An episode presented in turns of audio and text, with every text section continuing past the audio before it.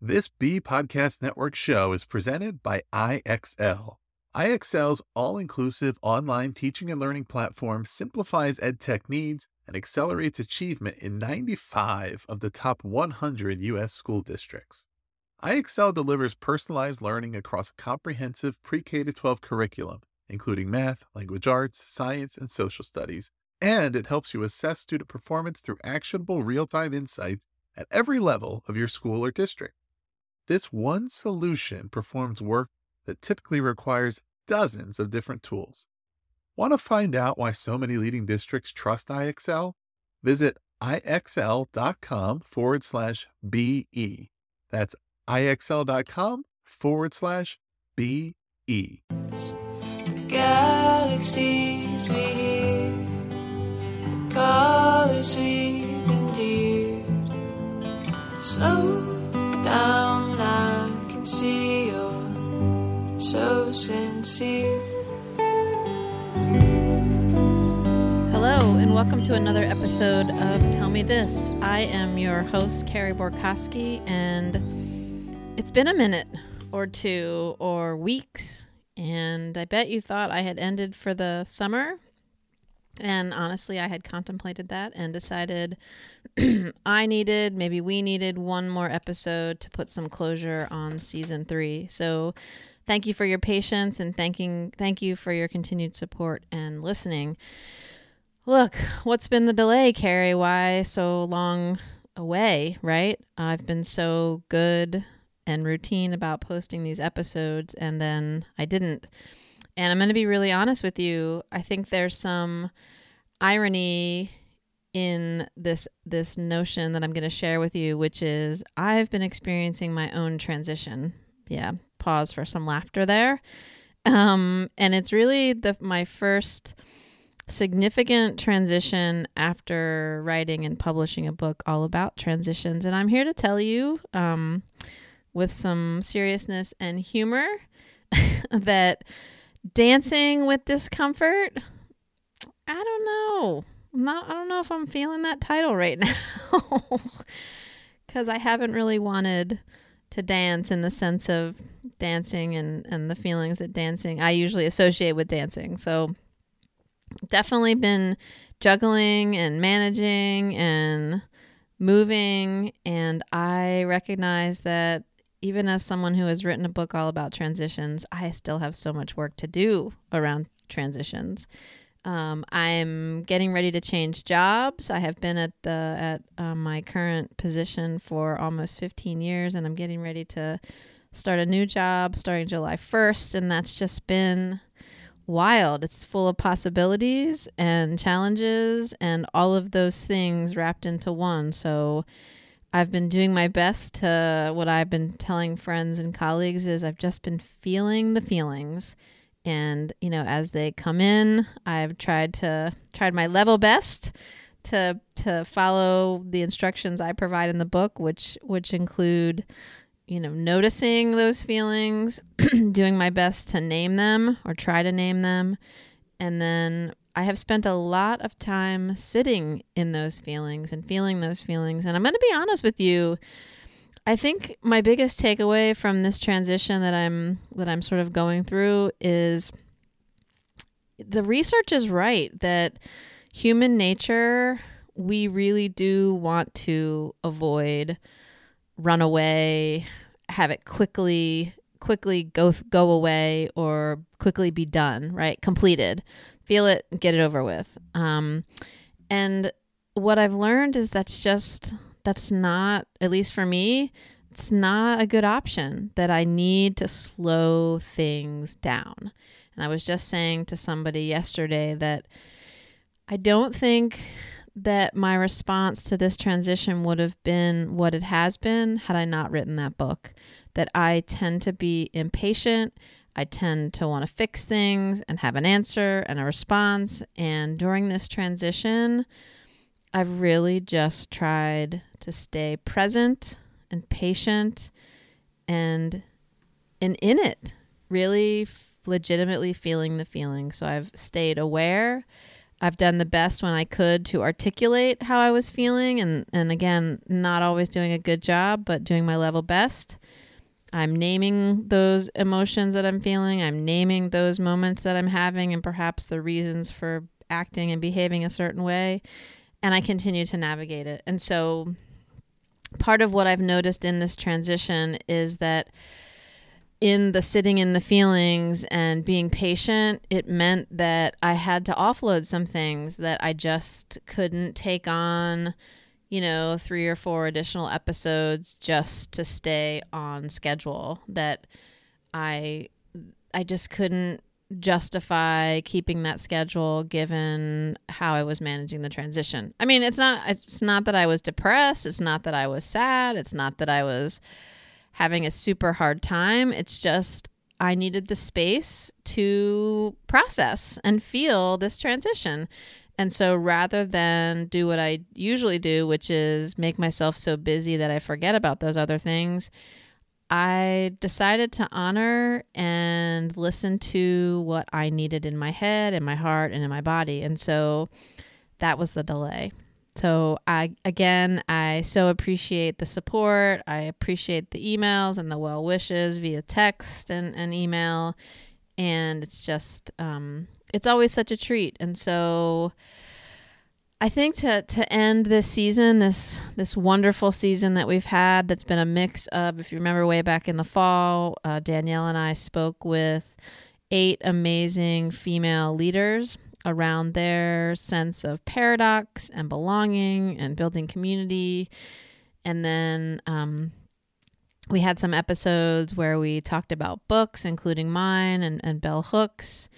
Um, my mom came on, which was awesome, and we had a great conversation. And so the fall was sort of a regimented interview style, typical Tell Me This podcast. And the spring, we kind of went with the flow and and riffed off some requests that we had gotten, some interests we had, some conversations we had been wanting to have, and and lo and behold, season three was born. And so I think as we wrap up, and I'm in this transition, I also recently um, was a candidate for a school committee in our town, and that election has wrapped up. I'm happy to say that I did win the seat, which um, it was a tough and hard fought battle.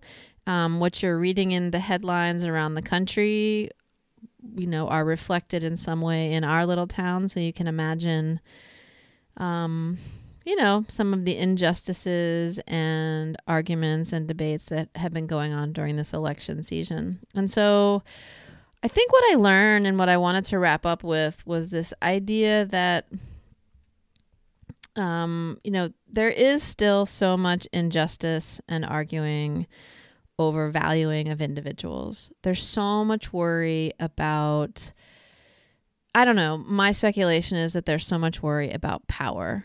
And if I if a group of individuals create space and room for other voices, other perspectives, other moments, others to shine, that it somehow diminishes them. That by valuing each of us that it somehow diminishes that individual. And so i'm i just sort of want to hold that thought. And remind people if you happen to be listening for the first time to to go back and check out seasons 1 and 2 in the beginning of season 3 cuz I really started this podcast to honor my grandmother. If you remember have again if you haven't listened to the first episode my grandmother had passed away that previous november and i started the podcast um, in january. And i really wanted to explore my work on belonging. I wanted to highlight and hear from and value and honor individuals um, I wanted to really be the work when Kenita Williams was on a couple of times, both in her interview as a leader and also in our conversation around bell hooks. And we were talking about belonging and cultivating belonging and doing the work of cultivating community and belonging. And what I remember Kenita saying is that we need to be the work. And so I really want, wanted and continue to want this podcast to be that work to value individuals, to, to describe the work and the efforts that diverse groups and people are are making in their spaces, um, all professional contexts, personal contexts, your neighborhoods, your communities. Um, and look, audience, we've journeyed together through lots of articles, some research, and many, many, many stories and interviews about belonging, community, um, connection, all of those sorts of things. We've listened to individual experiences and, um, you know, in in all sorts of circumstances, and of course, including this global pandemic. We also learned from amazing female leaders and what these ideas look like to them and in their work. Um, we talked to my mom and others about their sense of belonging, their perception of belonging, the ways in which they cultivated belonging or continue to cultivate belonging. And we also spent some time exploring and discussing books on this and related topics. We have been together, stood side by side over these last three years. And I just want to say, and this is, I think this was the real reason why I wanted to have this final episode of this season, is because I want all of our listeners out there to realize how grateful I am for the conversations, how much I appreciate the courage that individuals have to come on this podcast and share their stories. I love learning from the wisdom of others' experiences and their perspectives. And so, as we move into the summer season, I want to ask something of you, and that is I want you to take care. I want you to take care of yourself. I want you to take care of your family, your friends, your neighbors. Really take care of yourself. It's not a selfish act to be taking care of yourself. Do the things you love, whether it's reading a, a book, running, biking, playing with your animals, hugging your kids, going to the beach, going on vacation, boating, I don't know, whatever whatever it is, do that thing and continue to do and be the work, the inclusion, the belonging. We really need to continue to be better, to be better for others, as, as I believe uh, Tarana Burke has said that. We learn to speak up. We need to learn to show up and courageously use our power and privilege to make others and everyone feel seen and valued. My personal experiences as as a professor, my training, my connections and my relationships with other keep me hopeful and they keep me worried. You shouldn't be surprised by that response given that we just did a whole fall season on paradox. Why am I hopeful? Well, I'm hopeful because we're having more conversations about belonging, equity, inclusion, and the importance of everyone and everyone's stories right? We care so much more about lived experiences, the conversations we're having, the, the policies we're thinking about, the ways in which we show up in our schools, in our communities, at meetings, at businesses, all of those places. We're not always getting it right, but we're doing a better job. We're pushing hard to make sure that individuals and groups feel that belonging. I'm worried because there's still individuals, there's still groups, there's still a narrative out there in the ether fighting. And these groups and individuals are so fearful, I believe, that they want to exclude voices, quiet others, and hold so tightly to their power. Sometimes I just want to ask them one more question, right? What are they afraid of? What is the worry? As someone fighting against this view, I want to share that cultivating belonging and inclusive spaces, at least for me and the folks that I know, it's not about taking away power or a seat at the metaphorical table. For me, this fight, this push, this honoring, this elevating of belonging, diversity, equity, inclusion, it's about getting rid of, just destroying, breaking down the small exclusionary table, this limited seating, to build a banquet table, one with seats for diverse voices, and a table where we could add more chairs when needed. As I said, and I, I just, my words just don't express it enough. I am incredibly grateful for the opportunity I have had to be a part of this podcast. I was just talking to Brienne um, uh, about an hour ago about this journey, about the the first podcast episodes talking about articles and research and belonging and community and how that developed into interviewing individuals around their conception of belonging in a pandemic to leaders talking about how they show up to create more inclusive spaces where hopefully their their their group members, their team members and others feel that sense of belonging. And so it's been an incredible journey. I'm also grateful that I think the work we're doing and the stories we've been sharing reflect my grandmother's spirit. I do think my grandparents lived the work. They were being the inclusion, the belonging, the compassion, and the love the world needs.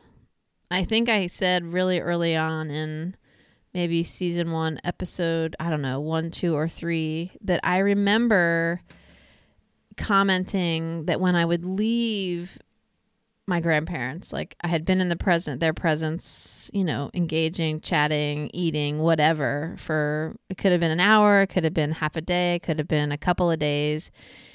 And when I would leave, I don't know, there was like this extra spring in my step extra energy in my heart. And looking back, I can't help but think that it's because they radiated this work. They made you feel included. They saw you. They valued us. They just wanted to be with us. I try to carry them in my heart everywhere I go. And this podcast is just one very small way I'm trying to be the work the belonging, the inclusion, and the love. And so we will end season three. And I do say we because season three, really, and season two don't happen without amazing people who were willing to come on Danielle, Aiko Bethea, Christine Dercole, uh, Mamie Hostetter, uh, so many people Brienne, Carrie Miller, Kenita Williams, my mom. Um, I mean, the list goes on. I don't mean to exclude anyone. There are just so many people that make this podcast possible. And so, again, I'm grateful for the opportunity. I'm so excited for what's to come next season. We're thinking about, do I say? Sure. We've been talking about belonging. We went from belonging in general, belonging in a pandemic, belonging in leadership. And I did a presentation recently called The Many Faces of Belonging, and I'm working on some research with some great colleagues right now on the many faces of belonging. And I think, and Rand I think one of those other faces that we haven't talked about yet is all about relationships and parenting and caregiving and home, whatever you define as home. And so we're hoping that interviews next fall will be focused on belonging in our relationships. So I hope you'll stay tuned and we're going to take the summer off and I'm thinking we will be back sometime in early August. And in the meantime, if you have questions, ideas, comments, you want to come on, you can reach me at carey at tellmethis.com or Carey Borkowski at gmail.com, whichever one works best. And again, thank you for another terrific season. This has been another episode of Tell Me This. It is the final episode of season three. I am your host, Carey Borkowski, and we will be back in August with all sorts of great new stories for you. Take care. Under the glaciers your last year. Someday searching for melodies, burning around in mountain streams, the galaxies we hear, colors we've endeared. So. So.